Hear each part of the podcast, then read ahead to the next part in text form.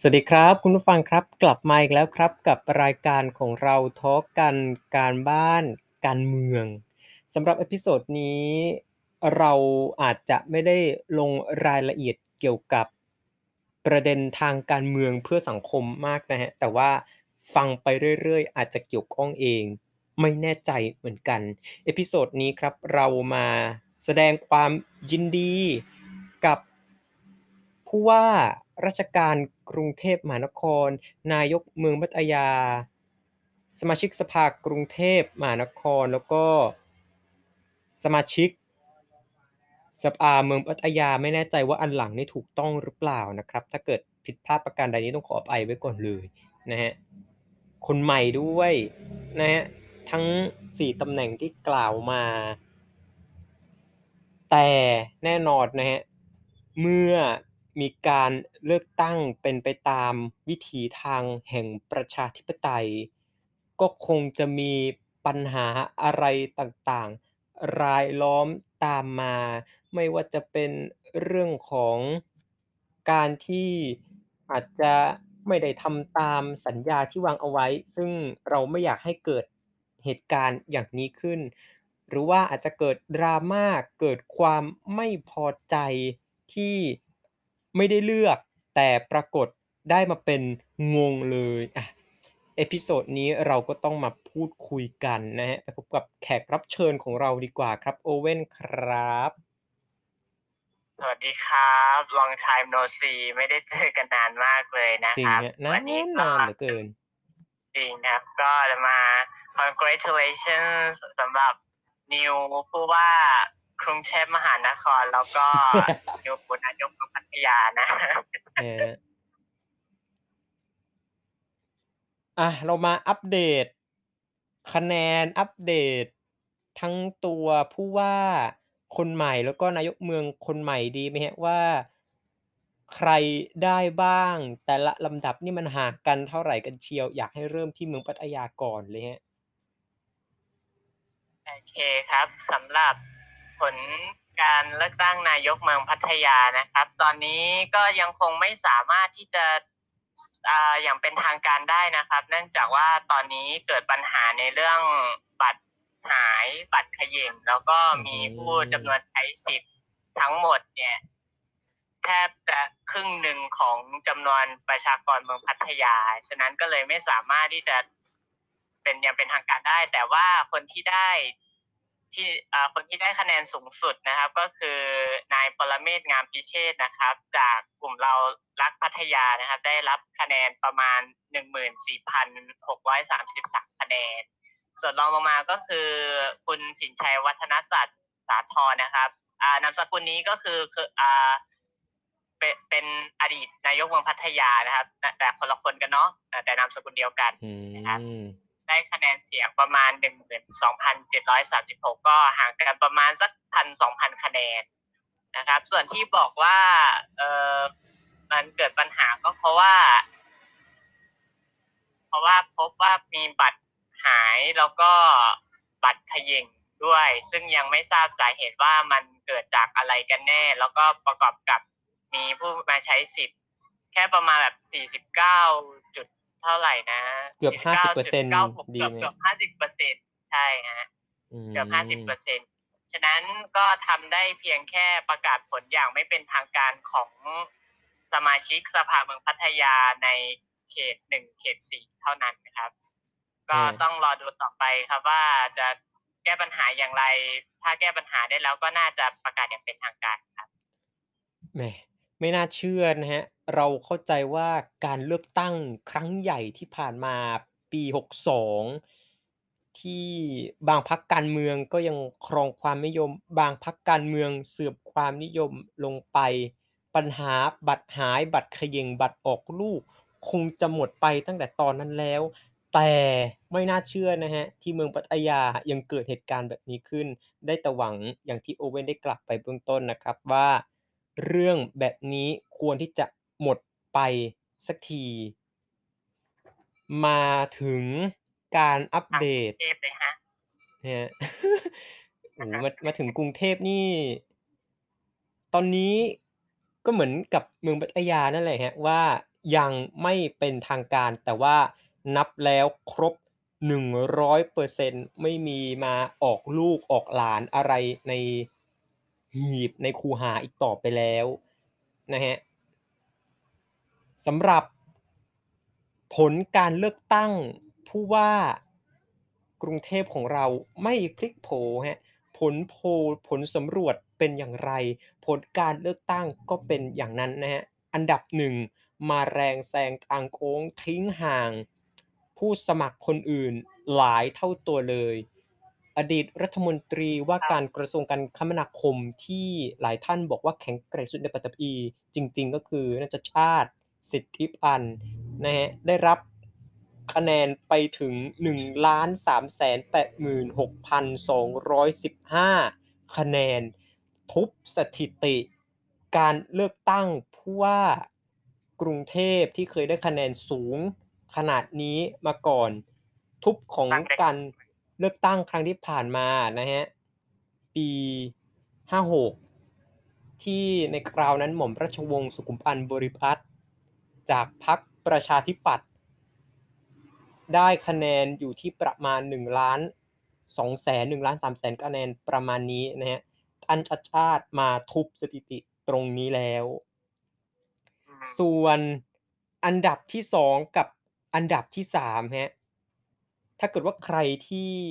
ติดตามผลการเลือกตั้งแบบ real time เมื่อวันอาทิตย์ที่ผ่านมาเนี่ยนะครับก็จะค้นพบว่าทั้งอันดับที่ 2 ทั้งอันดับที่3เนี่ยมีการผลัดกันขึ้นผลัดกันลงตลอดเวลาเลย และคนที่ได้รับมาเป็นอันดับที่2นะครับ PA ของเรา สุชัชวีสุวรรณสวัสดิ์เนี่ย ได้คะแนนไป 254,647 คะแนน จากพรรคประชาธิปัตย์นะครับ ส่วนอันดับที่ 3 อดีตสมาชิกสภาผู้แทนราษฎรแบบบัญชีรายชื่อของพรรคก้าวไกลนะครับที่ช่วงระยะเวลานั้นตอนดำรงตำแหน่งก็ไฟแรงจริง ๆ วิโรจน์ลักขณาอดิศรครับ 253,851 คะแนน ห่างกันไม่เท่าไรเอง แต่ว่าผลออกมาเป็นอย่างนี้แล้วก็ ก็ต้องขอแสดงความยินดีด้วยเช่นกันนะครับสำหรับผู้ว่าคนใหม่ที่สามารถทำคะแนนได้ทิ้งห่างมาก ๆ ถึงขนาดนี้ เข้าเรื่องกันเลยดีกว่าครับแน่นอนเนี่ยว่า พอมีการเลือกตั้งมา คนใหม่ ๆ ที่เข้ามาเนี่ย แน่นอนครับไม่ว่าจะคนที่เลือกมาโดยตรง หรือว่าคนที่ไม่ได้เลือกเนี่ยก็คงมีความคาดหวังต่างๆ นานาว่าจะต้องทำอย่างนี้จะต้องแก้ไขอย่างนี้ ส่วนตัวโอเว่นครับเอาแบบกลางๆก็ได้มีความคาดหวังอะไรไหมครับ ต่อการเปลี่ยนแปลงในครั้งนี้อะทั้งจะผู้ว่าก็ดีจะนายกเมืองก็ดีตามแต่ความสะดวกเลยครับเออคือแน่นอนครับว่าในการเลือกตั้งแต่ละครั้งทุกคนย่อมต้องมีความคาดหวังในการที่จะเกิดการเปลี่ยนแปลงเกิดการพัฒนาในทางที่ดีขึ้น มันเป็นสิ่งที่หลายคนรอมาเป็น ทศวรรษแล้วนะครับครับรอมาเป็น10กว่าปีแล้วกว่าจะพัฒนาได้เอ่อฉะนั้นทุกคนต้องก็ต้องคาดหวังอยู่ดีครับ แต่ว่าในมุมมองทั้ง2มุมนะ เราก็เข้าใจคนที่เลือกคนแบบรุ่นใหม่ไฟแรงกับคนที่เลือกรุ่นเก่ารุ่นเก่า เพราะว่าถ้าคนรุ่นเก่ารุ่นเก่าเขาก็จะ มีแบบว่าอาบน้ำร้อนมาก่อน มีประสบการณ์ ได้เห็นโลกได้อะไรมาก่อน ซึ่งอันนั้นก็เหมาะกับพวกที่เป็นอ่าคอน conservation พวกแบบเป็นอนุรักษ์นิยมหน่อยๆ แต่ว่าถ้าเป็นรุ่นพวกเราเป็นเยาวชนรุ่นใหม่ เราก็จะมองที่พรรคที่มีวิสัยทัศน์ที่มีความคิดที่เหมือนกับเราอะเหมือนเหมือนอ่านใจเราออกเหมือนติดตอบโจทย์ให้เราได้อืม ในการที่จะพัฒนาสิ่งใหม่ ๆ ได้ แล้วก็เรียนรู้แล้วก็เติบโตกับสิ่งใหม่ไปด้วยกันอแต่คนรุ่นใหม่ก็จะเลือกพรรคที่เป็นแบบแนวสมัยใหม่หน่อยหนึ่งนะครับอืมแต่ว่าอันทั้งนี้มันก็ขึ้นอยู่กับตัวของผู้สมัครเองอะเนาะมันขึ้นอยู่กับตัวผู้สมัครเอง แล้วก็ได้เราก็ได้แต่หวังว่าทั้งในส่วนของกรุงเทพเมืองพัทยา หรือว่าในส่วนอื่นๆเองเราจะมีผู้นำที่ได้รับอ่า มีผู้นำที่สามารถพัฒนาท้องถิ่นเราให้ดีขึ้นได้ในเร็ววันครับฮะได้แต่หวังอีกตามเคยเหมือนทุก episode ไม่มีผิดนะฮะไปที่คำถามเด็ดๆคำถามต่อไปกันเลยดีกว่า ว่าแน่นอนนะฮะดราม่าเรื่องผลการเลือกตั้งเนี่ยก็คงเกิดขึ้นเป็นธรรมดา บางคนที่อาจจะไม่ได้เลือกตัวผู้ว่าตัวนายกเมือง คนใหม่เนี่ยโอ้โหอาจจะบอยคอตอาจจะไม่ยอมรับการเลือกตั้ง อาจจะด่าสาดเสียเทเสีย หรือจะอะไรยังไงก็ตามเนี่ยมีแบบนี้เป็นธรรมดา แล้วมันก็จะมีการโต้กลับไปกลับมากับคนที่นอกจากจะเลือกเขาแล้วก็ยังได้อีกได้มาเป็นว่าเฮ้ยคุณจะอย่างงั้นอย่างงี้ทำไมน่าจะโฟกัส ที่นโยบายอะไรต่างๆ ดีกว่าไหม แล้วเราจะทำยังไงดีเลยครับโอเว่นถ้าเกิดว่าแบบเฮ้ยคนที่เราไม่ชอบ สภาพไม่ชอบการทำงาน ไม่ชอบการวางตัว แต่กลับได้มาเป็นเฉยเลยเนี่ยทำยังไงกันดีครับจะใช้วิธีการนานาจิตตังตามแต่เวรแต่กรรม หรือว่าจะเอา หลักธรรมคำสอนอื่น ๆ มาใช้ หรือยังไงดีอะครับเนี่ยโอ้คำถาม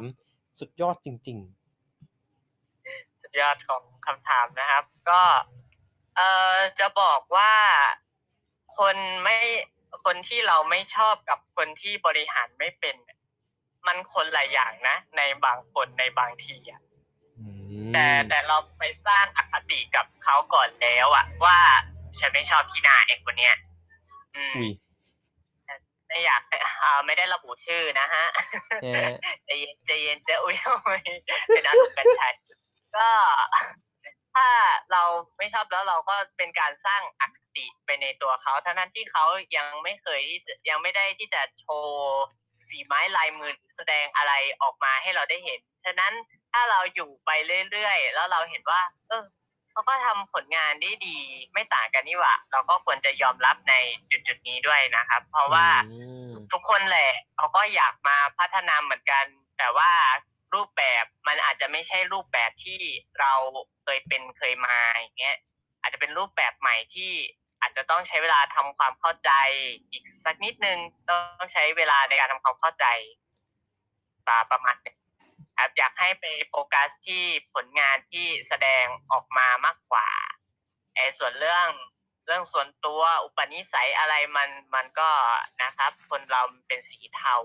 ไม่ได้มีใครดีที่สุด แต่ก็ไม่ได้มีใครแย่ที่สุด คนเรามันก็ทั้งดีทั้งแย่ปรับปนกันไปนะครับ ตามแต่โอกาสตามแต่ช่วงของวงของวาระต่างๆ อยากจะให้ไปโฟกัสที่ผลงาน ความเปลี่ยนแปลงซะมากกว่า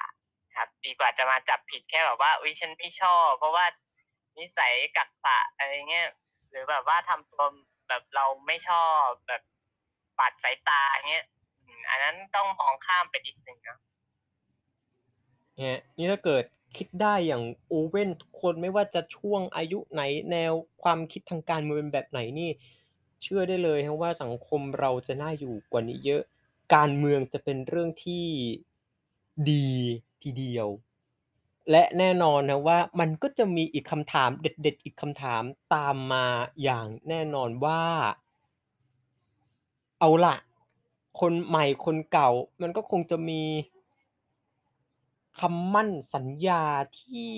มีการทำไว้กับอาจจะตามสื่อก็ดี หรือว่าจะกับประชาชนที่อาจจะเข้ามาฟัง ก็ดี ทีนี้นะถ้าเกิดแหมจะเรียกว่าไปสบประมาทหรือว่าไปทำนายทายทักหรือเปล่านี่เราก็ไม่แน่ใจนะครับแต่ว่าอันนี้อาจจะไม่ไม่เกิดขึ้นจริงก็ได้ เอาเป็นว่าถ้าเกิด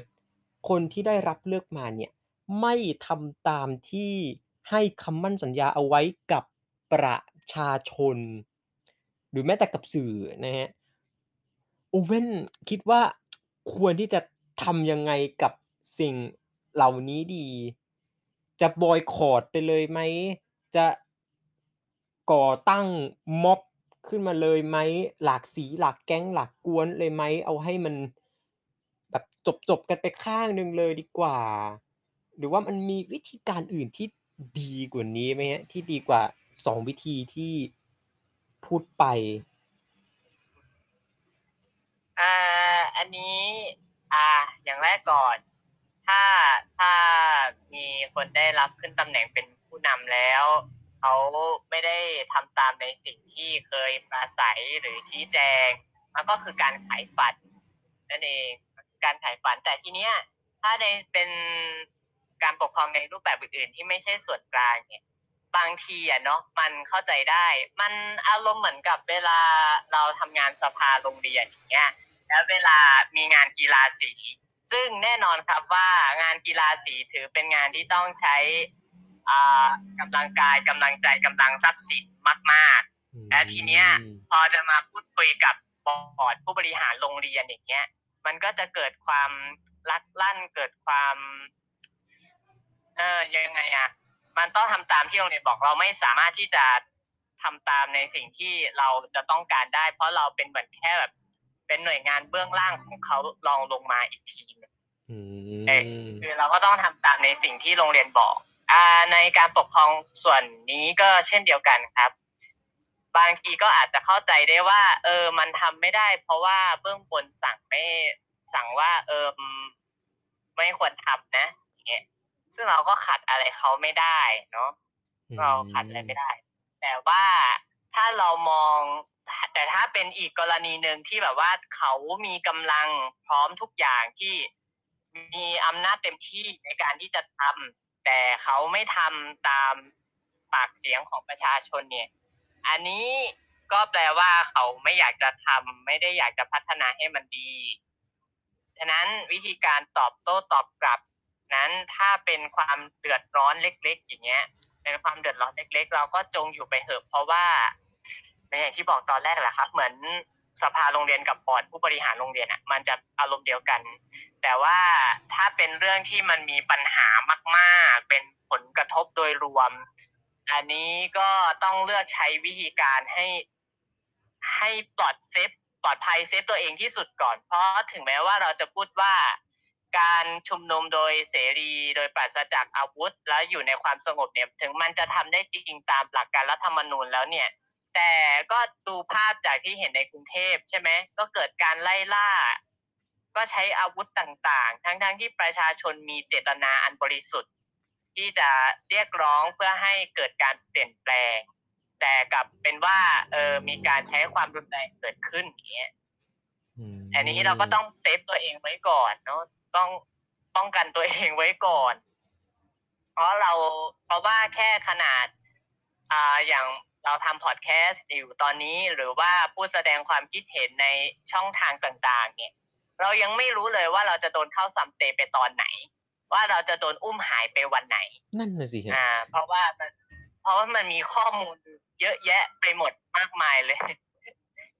อ่ามันอ่าฉะนั้นมันก็สามารถทำได้หลายอย่างก็คือ1อ่าออกมาแสดงความคิดเห็นผ่านในเนี่ยแหละซางทาง Social หรือไม่ก็ถ้ามันเดือดร้อนจริง ๆ มาก ๆ แล้วคนเดือดร้อนเป็นหมึกเป็นแสนก็เอ่อนั่นแหละไป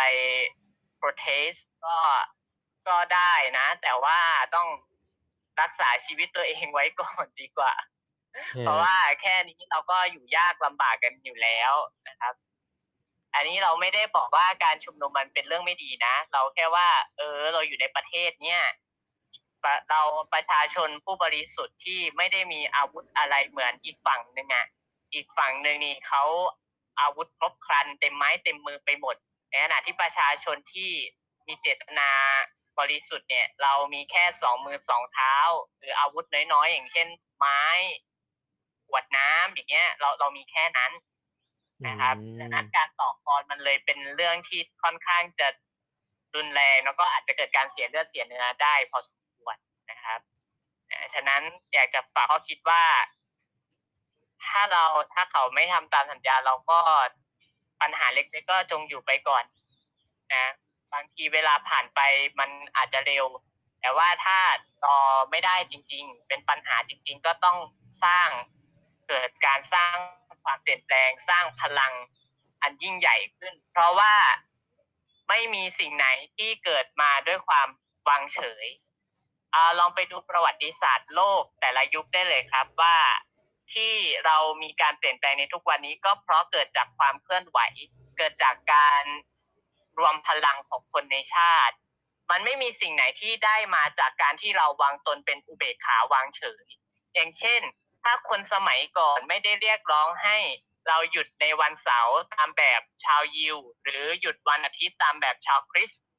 เราก็จะไม่มีวันหยุดสุดสัปดาห์สองวันมาจนถึงวันนี้แน่นอน ถ้าคนสวสมัยนั้นเขาวางเฉยต้องไหมครับอืมนี่แหละครับ พลังอันยิ่งใหญ่ของการลุกขึ้นมาต่อสู้เพื่อการเปลี่ยนแปลงอ่าเพื่อให้เราสามารถอยู่ในสังคมที่น่าอยู่ตามภาพอุดมคติที่เขาสร้างไว้ว่ากรุงเทพเมืองน่าอยู่อะไรเงี้ยใช่ไหมครับอ่าอยากฝากข้อคิดไว้เท่านี้ครับนะฮะนี่ถ้าเกิด โอเว่นไปประกวด อาจจะผู้สุนทรพจน์ หรือว่าอาจจะออกแนวนางงามหน่อยนี่ต้องมอบรางวัลชนะเลิศให้เลยนะฮะครับ ปัญหานี้หลากหลายปัญหาจริง ๆ รายการของเราไม่รู้จะทำอย่างไรดี นอกจากฟังแล้วตกผลึกเอาเองดีกว่าเพื่อสังคมของเราที่ น่าอยู่ขึ้นสำหรับ episode นี้คงต้องขอจบไว้แต่เพียงเท่านี้นะฮะส่วน episode หน้า อีกแค่สอง episode เท่านั้นจะจบเดือนพฤษภาคมแล้ว ต้องลุ้นกันให้ดีครับว่าจะพูดถึงเรื่องของการเมืองอีกไหมหรือว่าพอแล้วล่ะ เปลี่ยนดีกว่ากลับไปเป็นแบบเดิมประเด็นทางสังคม ต้องลุ้นกันต่อไปนะครับ สวัสดีครับ